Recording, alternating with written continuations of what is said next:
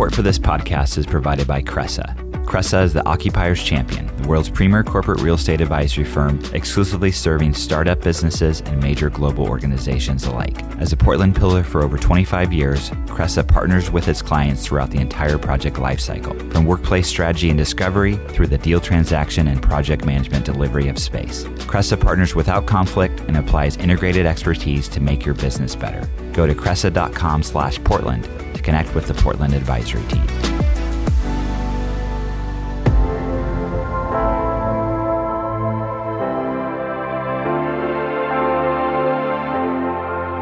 From That Cast Creative, I'm Dan Bruton, and this is the PDX Executive Podcast. A show where I talk with inspiring leaders who are shaping the future of Portland, Oregon. Every week, I sit down with business executives, startup founders, and community leaders to dive into their career journey and get insights into the impactful work they're doing in our slice of the great Pacific Northwest. Hey, everyone. Thanks for listening to PDX Executive Podcast. Uh, Great to be back. I'm excited to have my next guest, Bertone Vestier, who's a winemaker at Abbey Creek Vineyard. Welcome. And, and I know I mispronounced your name, so I'd love for you to correct me. well, well, my government name is Bertony Faustin. it's French. Um, it's funny because so many people think it's Italian, so they go Bertone. Right. Um, and wrong emphasis. yeah. Okay. Well, yeah. hey, thanks for you know coming on. I know this is interesting times for the wine industry, just the world, but you know I wanted to have you on for several reasons. First, I, I love wine. I live here in Portland, but I, I think your story uh, is is super valuable and it needs to get told. So, I would love for you just to kind of start a little background about yourself and leading up to the origin of you know you starting your your winery. Right on. So um, i'm originally from new york city born and raised. Um, my family's from haiti so i'm first generation haitian american. And um, kind of everyone always asks you know well, well, how'd you get to oregon? You know that's how it began but um, i went to school florida north carolina and in 99 i was like you know what? I want to go west I'm going to Cali. You know, that that was the uh, the plan in mind. I had nowhere, no idea where in California. You know, you're on one coast, yeah, California. You know? yeah. Yeah, but um, I ended up getting a job in Oregon um, at OHSU. I used okay. to work for anesthesiology mm. as an anesthesia technician, and I figured, you know what, I'd come out here, work my way down, you know, to Cali, uh-huh. but uh, meeting my wife and started a family. So that's kind of how Oregon became my my home. Yeah. Um, it was again growing up in New York. You think you know, know we called it Oregon back yeah. then. You know. Yeah, yeah, yeah. just think everybody's riding horses and you know, kind of the, the, Wild West. Yeah. Um, uh, but no, Oregon. I mean, it was a, a great to be place to be. Mm-hmm. be. Um, and kind of, I mean, for me, especially being a immigrant background and from New York, I can kind of live anywhere. You know, yeah. at the end so that was pretty easy. Um, but what most people don't realize about my background, again, people that know me now, they think that, oh, you came to Oregon because of the wine scene. Right. Um, really, uh, actually, my story started with tragedy, you know, as opposed to, uh, you know, uh, being a, a, wine drinker and into the industry. But in 2007, my father passed. And uh, outside of the feelings of, you know, trying to uh, uh, reassess your life and happiness. Also, um, I had feelings of guilt as if um, I wasn't living up to that immigrant hustle legacy. Mm. You know, when my parents and my siblings came to the States in 69, didn't speak the language, didn't have a degree, but needed to be successful because of those challenges. Um, white folks would call them boat people. Mm. You know, Black Americans called them Uncle Tom. But even his fellow Haitians, they shunned him because they thought he made it and wasn't given back. You know, so a long time ago, my dad decided to own who he was. You know, at the end of the day, um, I, I, joke uh, he used to do yoga before it was cool. You know, everything. Yeah. Um, but yeah, no, I just had these overall feelings of you know not being able to or not living up to that. I felt I was living life safe. Yeah. Um, I, hmm. I, quit my day job, hmm. uh, and uh, and kind of the opportunity part from this thing is the uh, property that I bought from my in-laws at the time that happened to have five acres of grapes on it for a farm deferral. Um, I'm, I don't know if you're aware, you know, out here, in order to get a tax break, you call it Right. a farm. Right. That's right. something. And I mean, I, I know there's more one chicken farms than anything out here. yeah. And so, Uh, yeah. and so not to interrupt you, but so was No, it no. The, the intention to like, hey, I wanted to kind of start something new. I'm going to do, you know, I'm getting this land. I'm just going to figure something out, or was wine in the plan already, or what? What, what was that like? Oh no, wine wasn't in the plan. It was more of this. You know what?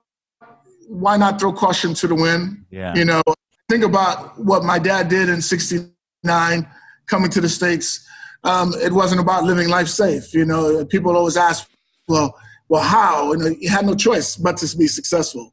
You know, kind of things, and that's what was kind of, you know, throw caution to the wind. Uh, I talk about, you know, people talk about this leap of faith, but I talk about a leap of passion you know, uh, and just jumping out there and, and just doing it. It doesn't matter if it made sense, Yeah. you know. Yeah. Uh, so wine was never, I didn't even drink. I was a wannabe athlete all my life. So um, the property just happened to have grapes on there, okay. about five acres.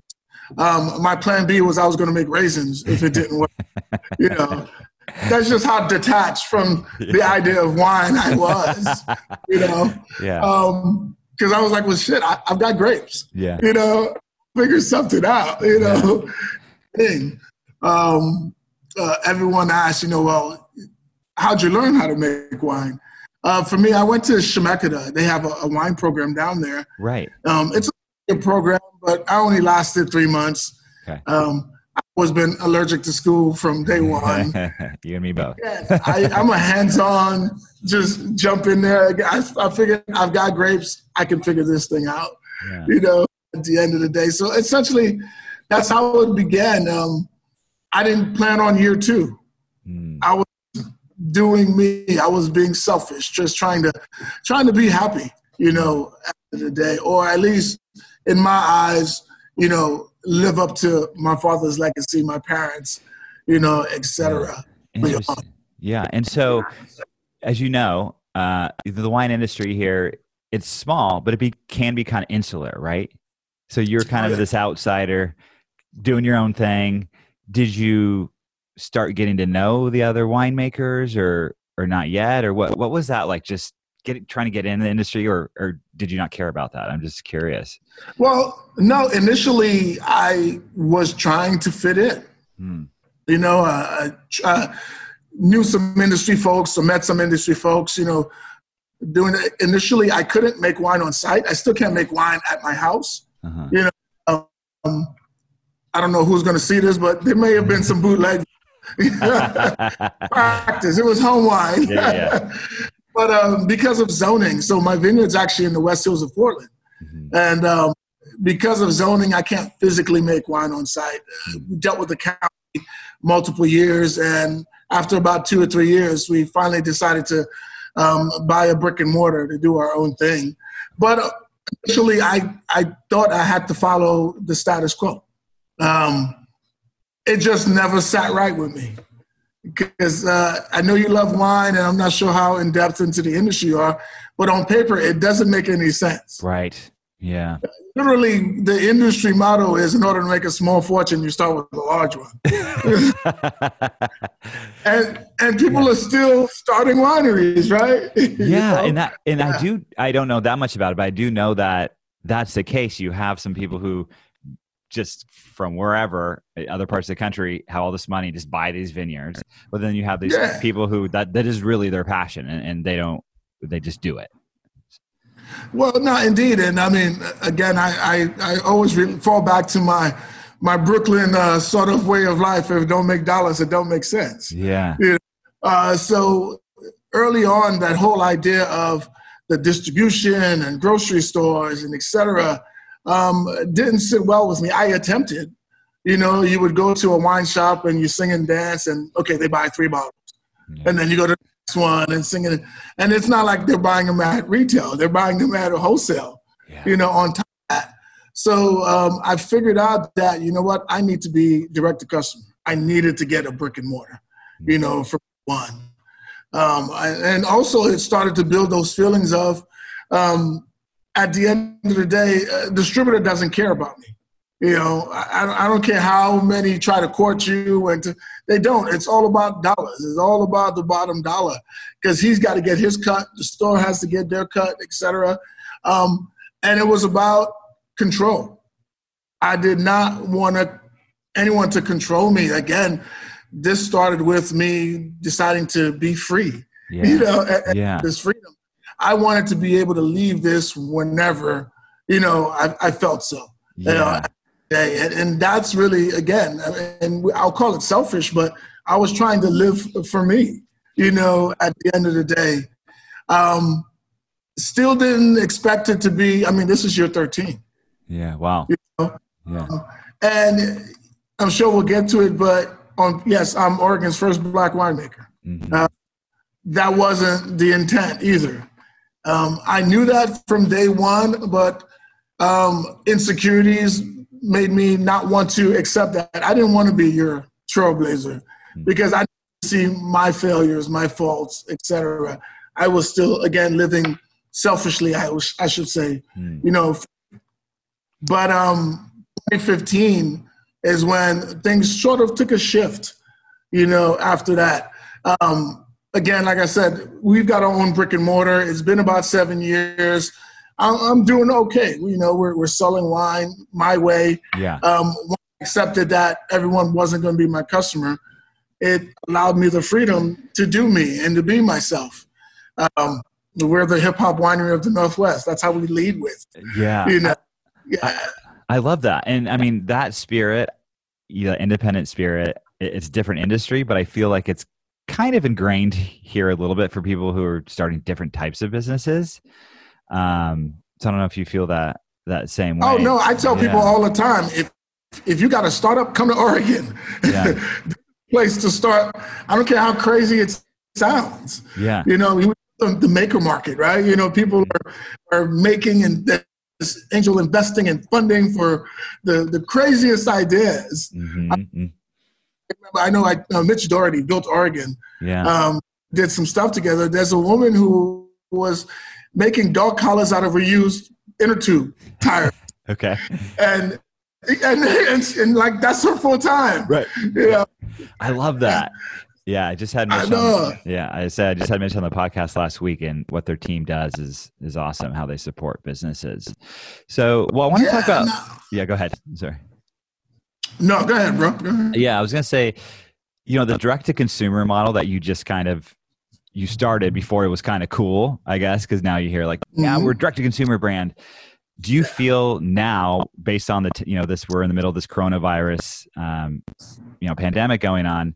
Do you feel there's going to be a second wave of that, or how have you, since you already set your business up that way, has it helped you during this time instead of having to scramble, you know, to change or?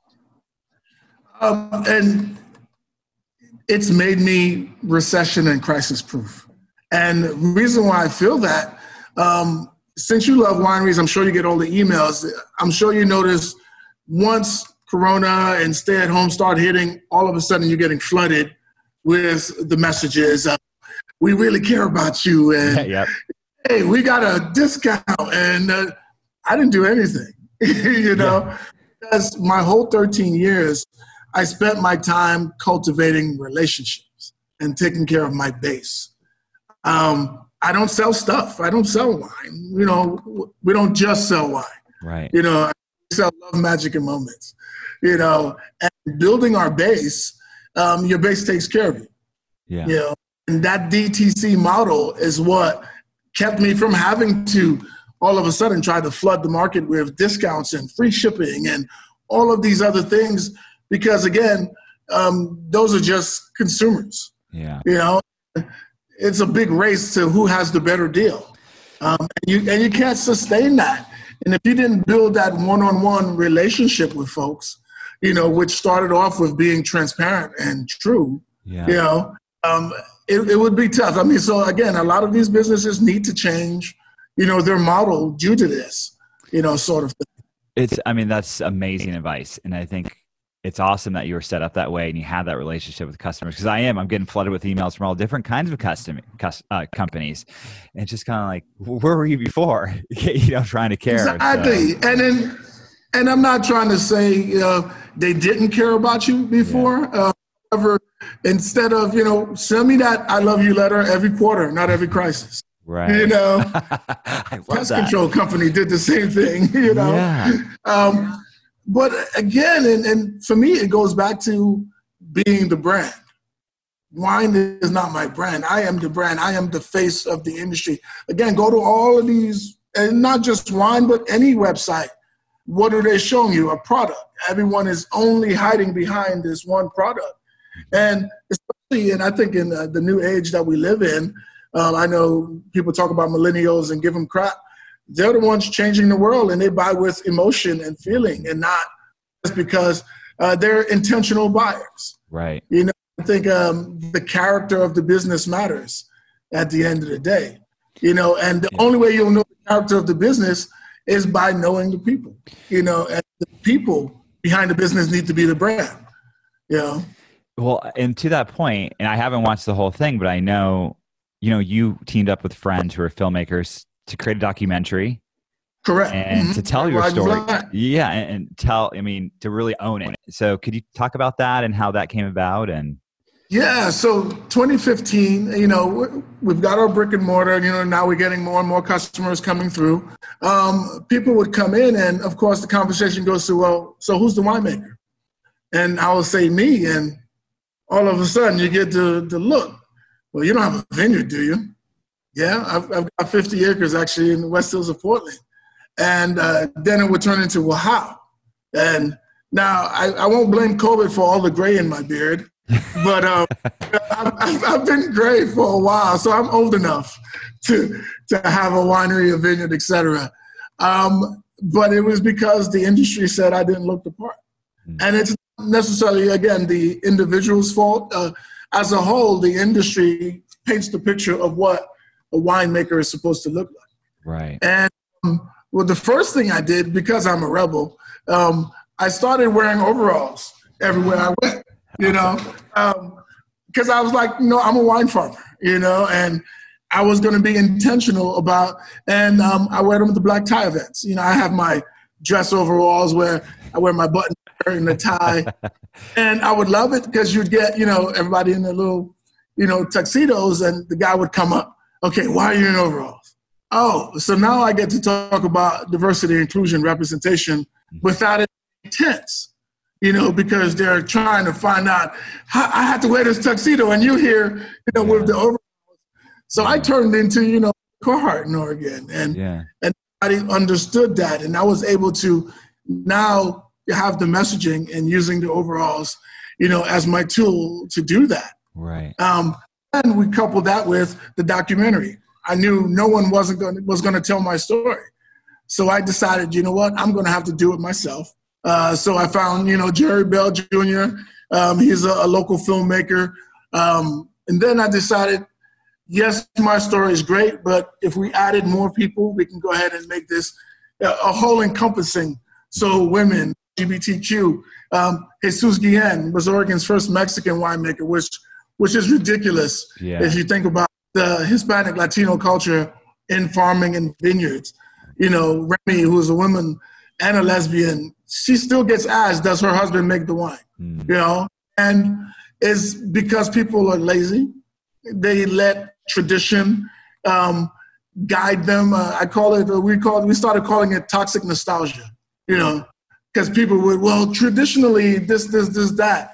And nah, we can't just live that way. Yeah. So, today. And it's great that I'm the first, but it's more important that I'm not the last, you know, and that's why putting the documentary out, talking about, you know, um, if you want to just go and drink wine and not have deep social conversations, there's plenty of places for that. Mm. You know, at the at the crick, we call it the crick. At the wine, I mean, it's always bigger than wine. It's always been bigger than wine for me.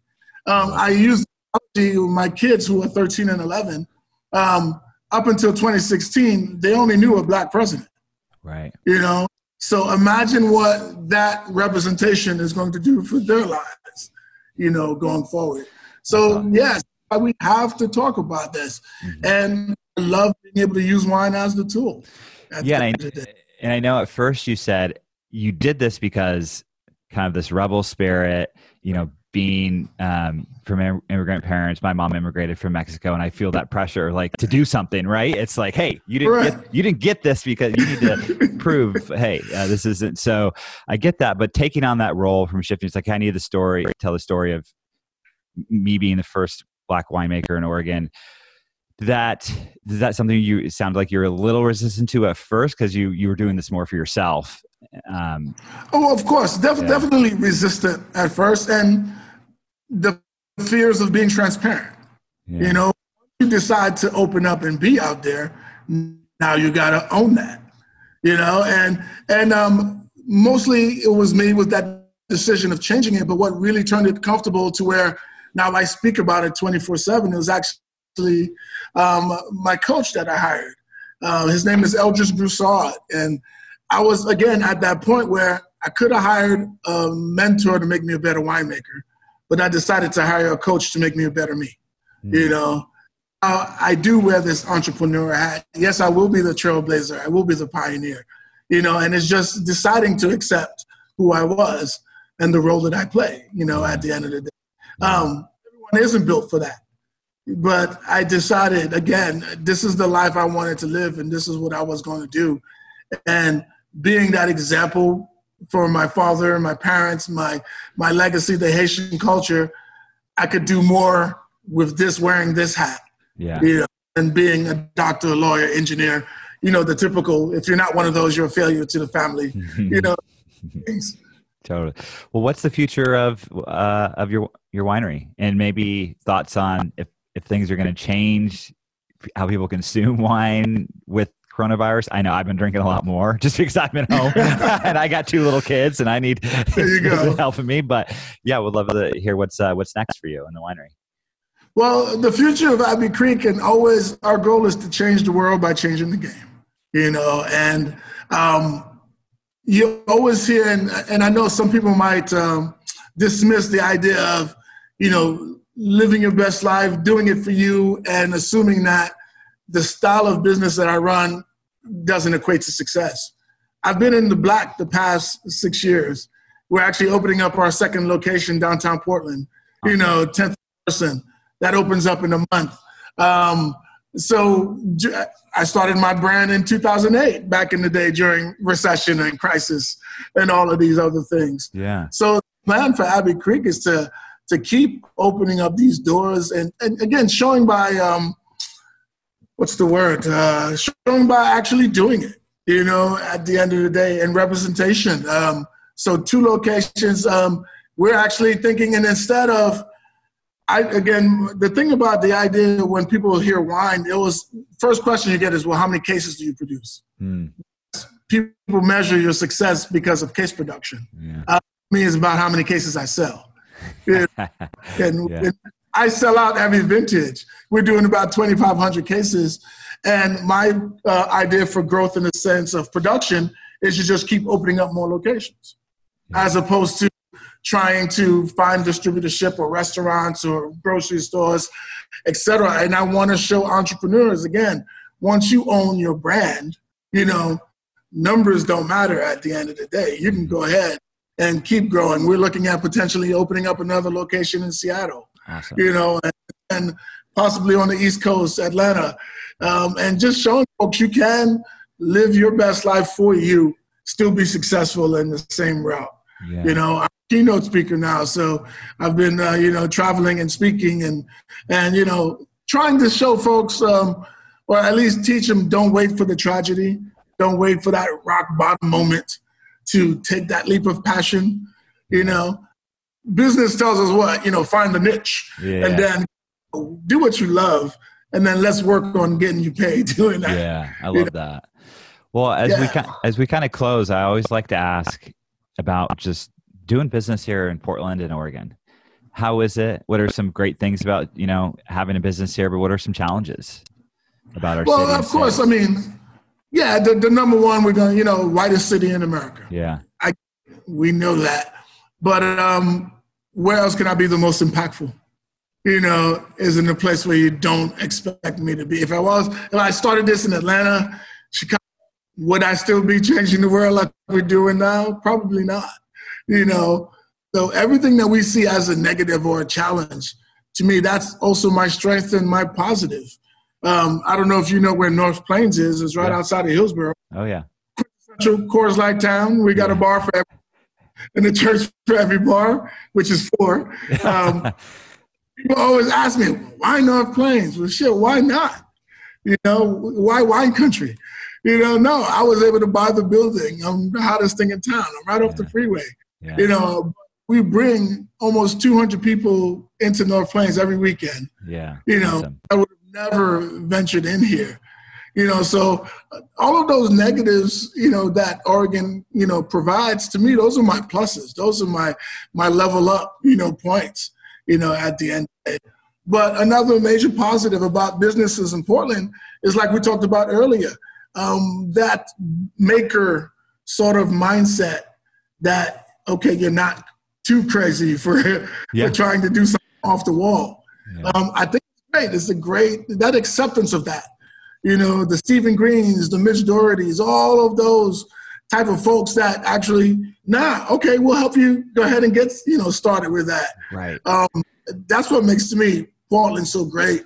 And then the other idea, and I, I know we're trying to wrap, because Portland is a small city, you can actually have these relationships with principals and owners and yeah.